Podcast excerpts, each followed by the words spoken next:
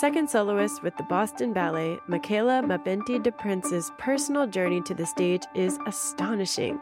As a child, Michaela was abandoned at an orphanage in her homeland of Sierra Leone. Enamored by ballet at a young age, her American adoptive parents nurtured her passion for ballet, and she went on to join Dance Theater of Harlem and Dutch National Ballet. Ultimately, dance gave Michaela freedom. For me, dancing was a way to quiet the chaos that I'd been through in life, a way to express myself because as a child, I constantly felt I had to be perfect. But in ballet, even if I messed up, I might have gotten mad at myself but I had that space to explore. You're listening to Moving Moments, the podcast that explores the dance world's most accomplished and groundbreaking artists. I'm your host, Alicia Graf Mack, Dean and Director of Dance at the Juilliard School. During each episode, you'll hear me talk with some of my closest friends and most trusted colleagues as we sit down to hear about their creative process and how they are changing the dance world on and off the stage. I'm a huge fan, and I've been since your first appearance as a teenager on the documentary First Position, and through your films, books, of course, your work on stage, and your commercial presence. You have a wide fan base and are inspiring generations of young dancers and the current generation of dancers, such as myself. Did you ever think as a child that you'd be the face of the ballet world? Well, it's funny because I was listening to a podcast and somebody was saying how people keep saying, Oh, I'm so surprised I've made it so far. I am very surprised, but obviously there's a certain voice that's telling you you can keep going, you can keep going, you don't have to stop, you just keep persevering and trying to change and pushing the envelope. At a very young age, I wasn't considered to be good enough I had to become an overachiever at a very young age. I loved ballet. I love the things I've always done my whole life, but it was more like to matter.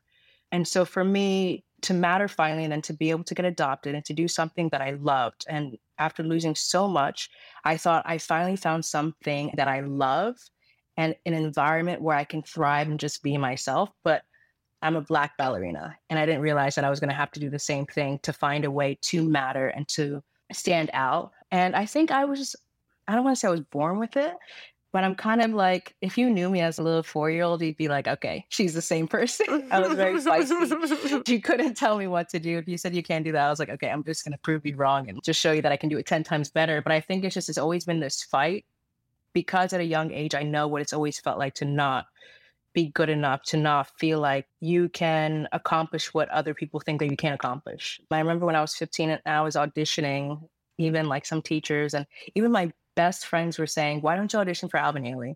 I love Alvin Ailey. It's a beautiful company.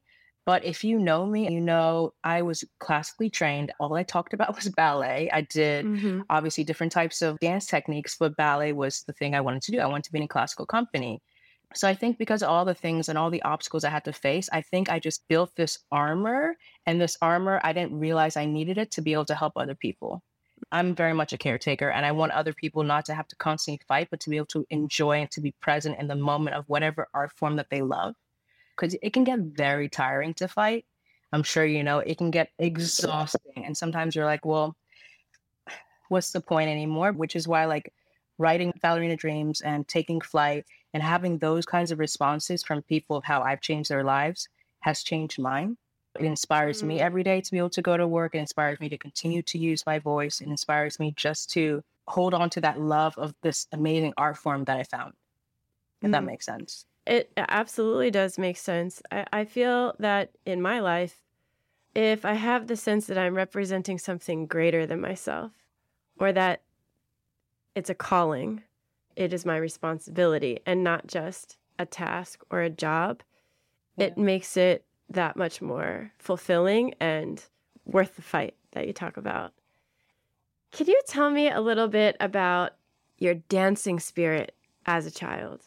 I'm hearing how you had this fight in you, but what about the dancing spirit, which I think has to live in all dancing artists who become professionals? For me, dancing was a way to quiet the chaos that I had been through in Mhm. life, um, a way to express myself. Because as a child, I constantly felt I had to be perfect, I had to be successful. But in ballet, whenever I was in the studio, even if I messed up, I might have gotten mad at myself, but I felt like I had that space to explore and it didn't need to be perfect right away. And I feel like my spirit in general, I think people can tell from the book or interviews, I'm more of this feisty, but also very quiet person. If you really get to know me, I move silently, and then people are like, oh, there she is. Yeah. And even before you started with formal training, did you find yourself dancing or moving? When I describe it, it's half of my heart. When I was younger, I used to force my sisters and my friends to come over, and I would have to choreograph on them. Of course. Of course. you know but dancing has been a thing i think i'd been doing for such a long time without even realizing what it was especially in sierra leone i was always dancing i just didn't know what it was until i realized i wanted to become like ballerina like the woman on the magazine Could you tell our audience just a summary of how you came to see this ballerina? I won't go too much into details because you Mhm. guys can buy the book There you Um, go. which is a good thing to put out there. So first, I want you guys to also understand when I was born, I had two incredible biological parents who loved me. They understood me, they appreciated me because also I had vitiligo that nobody treated me very well. So when they passed away, I had absolutely nothing. I had an uncle who took me to the orphanage. Now I forgive him, but as a child, I couldn't understand why he didn't see me for me like the way my biological parents saw me. So I'm in the orphanage and I thought, okay, fine. I'm to finally have people who love me and who actually care about me. And it was a complete opposite. So they ranked us from like one was the favorite child and 27 was the least favorite. Number one got the biggest amount of food, 27, which was me, got the smallest amount of food. And I was just mistreated all the time. They would braid my hair to make sure that my scalp would hurt as much as possible. They just abused me a lot. And I wasn't allowed to play with some of the children as well. I was very isolated. I was lucky I had my uh, mat mate, who was number 26, who ended up actually getting adopted with me and becoming my sister. Mhm. No, I had her, but I didn't have anything else besides that. So I remember when I found out all the children were getting adopted and I wasn't going to get adopted, 12 families didn't want me. It was at the right moment where I found this hope and this light of something I could not understand. So I was walking towards the Mm. gate one afternoon and a magazine blew into the orphanage gate. And I look at it and it's a beautiful ballerina. And I actually know who she is. Her name is Magali Messac Mm. and she's a beautiful human being.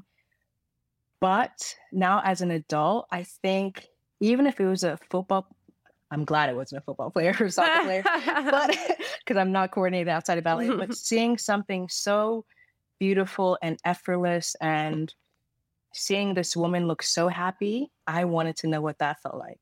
Mhm. And so right away, I was looking through the magazine. Everything looked beautiful in it, but this certain pose that she was doing with this pink tutu was, I can't even put it into words. But right away, as this little girl who thought, well, one, nobody wants me, I'm never going to become anything, having that moment of hope and a dream changed my life forever. Yeah. It is so incredible. I think that everything happens for a reason and is guided for a reason. And the thought that this image would land at your feet, to me, I'm like, that's that's nothing but God there because you had a calling before you even knew. Yeah. I think it, I absolutely can agree with you. Finding that magazine was something I just needed to find. I ripped the cover off and I put it in my underwear. That was the only place that I felt like it was safe enough and nobody was going to take it away from me.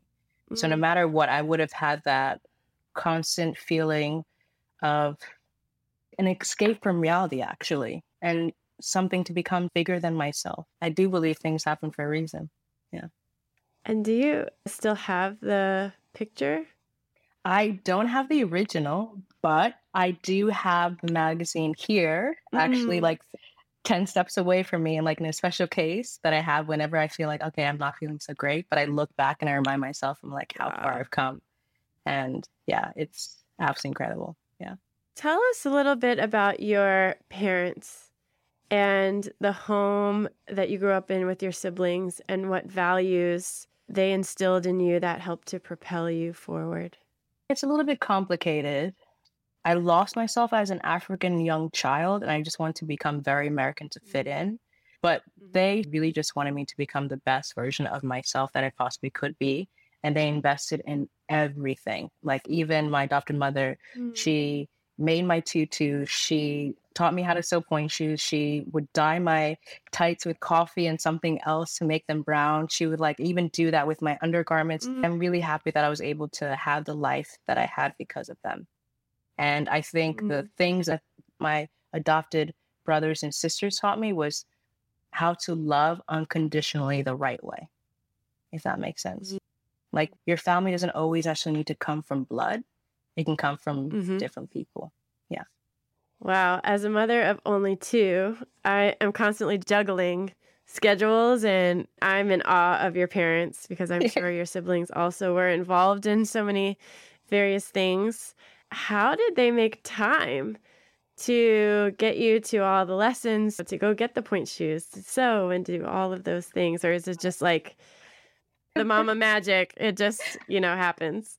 I can't even fathom how my adopted mother had time to sew my pointe shoes, make my tutu, while also trying to make sure we got to our swimming lessons, while trying to like take care of my other siblings. Because when I was adopted, it was just Mia and I. And then we adopted Marielle after a year and a half. And then I created my own agency when I was about nine years old in our basement because I wanted an older sister. and so I, yeah, I made Mia put everything in the binder and Marielle will staple everything. And I was going to pick our big sister. And then we got an older sister when she was 14 years old and I was 10. Um, and then my I had my other brothers like around. So I don't. I think luckily it was like two different generations, and it worked out. uh-huh. but uh, the girls, we all danced, we all swam. I think being homeschooled also really helped us. But somehow we just we're all overachievers, and Wow. you know, just wanted to do everything. So Come on, administrator at nine years old.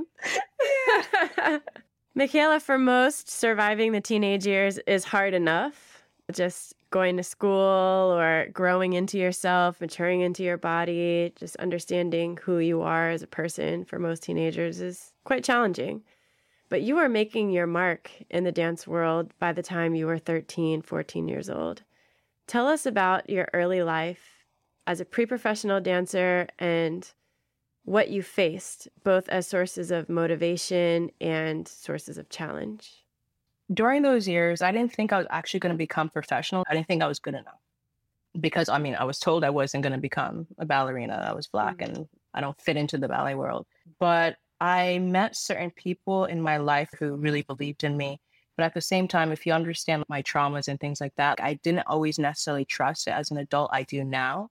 But at that moment, I couldn't really trust when people actually were there for me. I was at the Rock Mm. School when I was 13 for two years, and then I went to American Ballet Theater, which are two different things, two different kind of schools. It was hard being a teenager and away from Mhm. your family and not even understanding your body, not understanding your emotions, what's going on.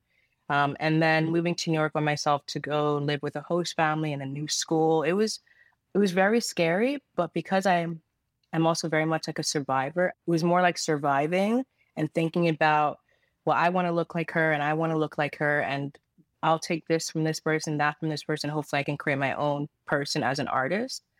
I was fortunate enough to meet Franco De Vita, Mm. Raymond Lukens, who also really believed me. Arthur Mitchell was a Mm. huge thing for me. He's scared me to death.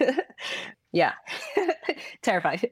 But meeting him at Dance Theater of Harlem when I was 12 was my first summer intensive away from home. That was a big moment that shifted my thought. Okay, actually, maybe I could become professional. And already by the time I was 15, 16, I had my first soloist performance with South African Ballet, and that went very, very well. And then I joined, um, I'm still at ABT, and then I joined Dance Theater of Harlem as well, and that went very, very well. But then, like, I wanted to figure out what was next for me. So then I left and I went to Dutch National Ballet for a few years, and being the only Black female for a long time was very difficult. Ever since I met Arthur Mitchell, being in Dance Theater of Harlem, those are the things I think that kind of kept me finding my own person. In terms of living internationally, what did you find moving to Europe, having lived in the United States for so many years? One, it was very scary. I didn't speak the language. Luckily, there were a lot of people who actually also spoke English. I'm really glad I did it at 18 I only thought I was going to be there for maybe like two years. And then I ended up being there for eight mm-hmm. years. But I learned a lot about myself. Wow. I learned a lot about not being a people pleaser. I learned about doing things for me and for others and trying to Mm. change the ways for others and not having to feel like I had to constantly silence my voice. Also, finding myself outside of ballet and finding a way to help others. Because that's my thing. I love helping people. I love trying to make the world a better place through dancing, through working with the refugees with War Child Holland, through writing, even writing the books. It was to be able to help other people. But yeah, it was a, an incredible experience. And I'm happy to be back in the US, Mm. especially after the first year of being back in Boston. I feel like I found my place again and who I am. Mhm.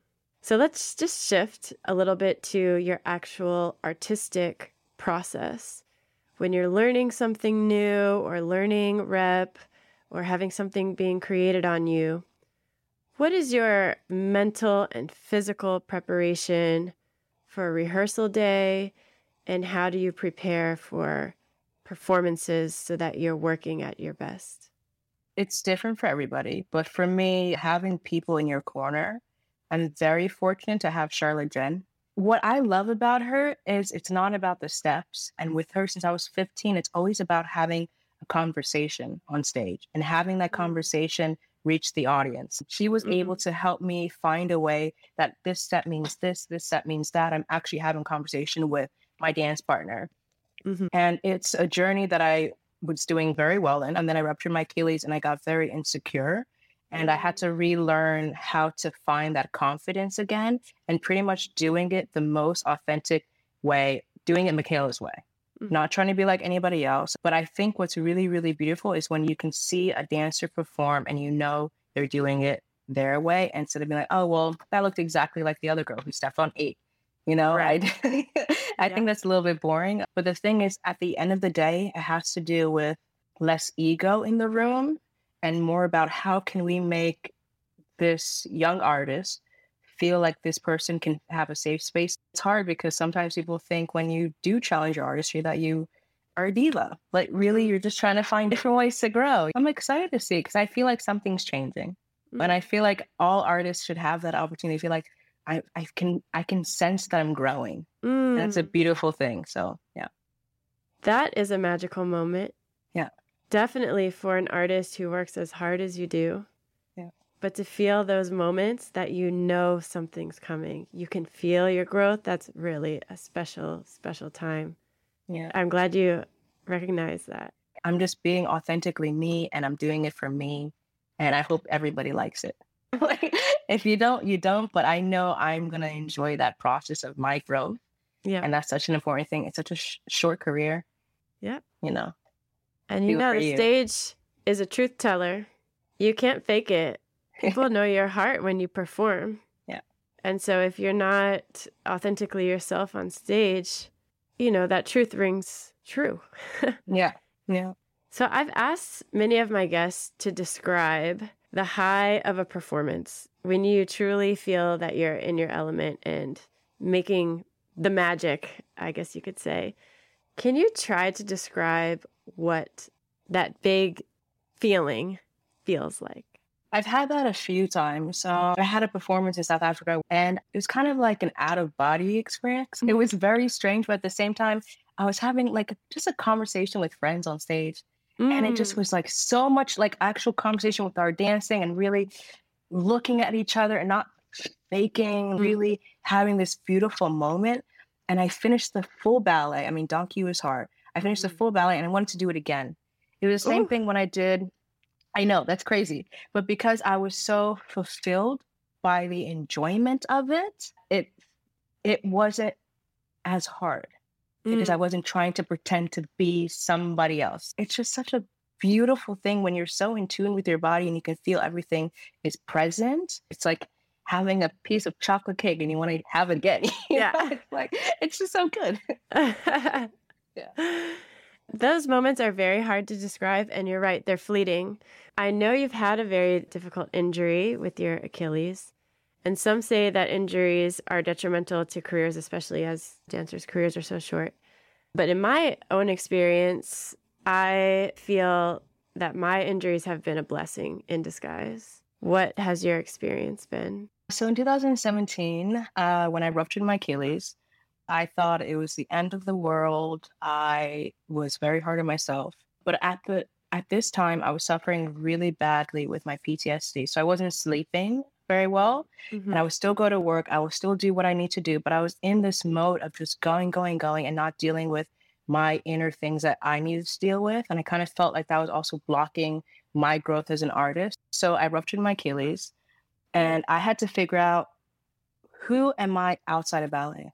Were you in a rehearsal or a performance? No, I was in Sicily. It's actually I met Lenny Kravitz and I um, What?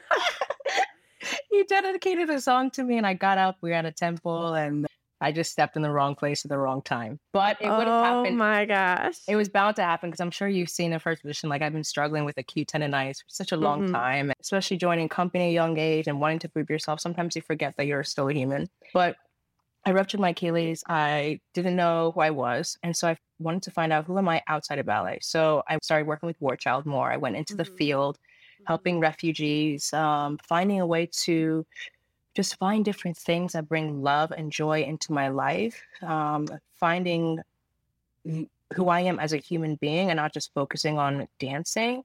Mhm. Started teaching more, started doing more talk, starting just building a different foundation for who I was. Mhm. And I also changed the way I started working. I'm looking at it now because I'm very proud because I just did a, a gala in Mexico and haven't done like a massive gala in front of like 10,000 people in six Mm. years.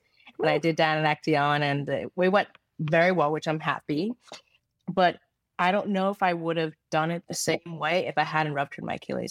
We started this conversation. You mentioned wearing your brown tights. Can you describe to our audience what it means to wear your skin toned tights and shoes? Okay, so the first time I ever wore it was when I was 12 when I went to Dance Theater of Harlem Summer Intensive. And I felt very vulnerable because I was very much myself. And I couldn't understand that feeling. And then I was at Dutch National, my I think it was maybe my third year in the company. And I started wearing brown tights. I remember I did Clara Marie, and I kind of just felt like there's something missing. I have these Mm. pink tights on, there's something missing. Why do I feel like not a fraud, but I know there's something missing. And I did Tarantella in brown tights, and I don't think I've ever felt that free. I started changing the way I use my muscles. Yes. When I wore brown tights, I wasn't as bulky. I wasn't really trying to grip everything. I was just trying to really find a way to elongate everything. And I just it changed my body, and people just thought, oh, you lost weight. Oh, I'm just wearing something where I don't feel like I have to show that I have muscles Yeah. but it's a beautiful thing to be able to have your own skin tone when you're dancing. It's You know? life changing.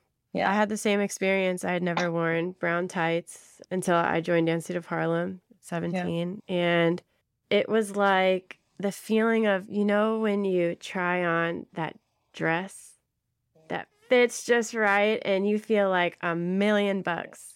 Yeah. I didn't realize I was missing that feeling. Yeah. And I, I'm so glad to see things changing in terms of various companies selling various colors of shoes and tights. And I know you've been on the forefront of that of that fight along with Yeah. of course Arthur Mitchell really began that idea in the 70s with uh, having each dancer live in their skin tone. But it's amazing that not until last maybe 5 to 7 years have we seen that conversation go beyond the walls at Dance Theater of Harlem. Outside of dancing, outside of your work, what is your life like? Is there a work life balance? We could talk about that idea too, which I'm like, does that really exist? But I'll ask you the question. Uh, and what brings you joy? For me, it's really one connecting with the family that I've made and having time for them and just catching up and having good conversation. Teaching, I love teaching. I love it when somebody leaves the classroom feeling very positive. If I can help somebody, it really just makes me feel so good. And I don't want to sound cheesy. When I'm able to give back, that's when I'm at my happiest. Mm. But I also love resting for a full day. I will turn my phone off. Nobody will disrupt me or anything. Uh, I love cooking. I love seeing my friends. I go to New York quite a lot.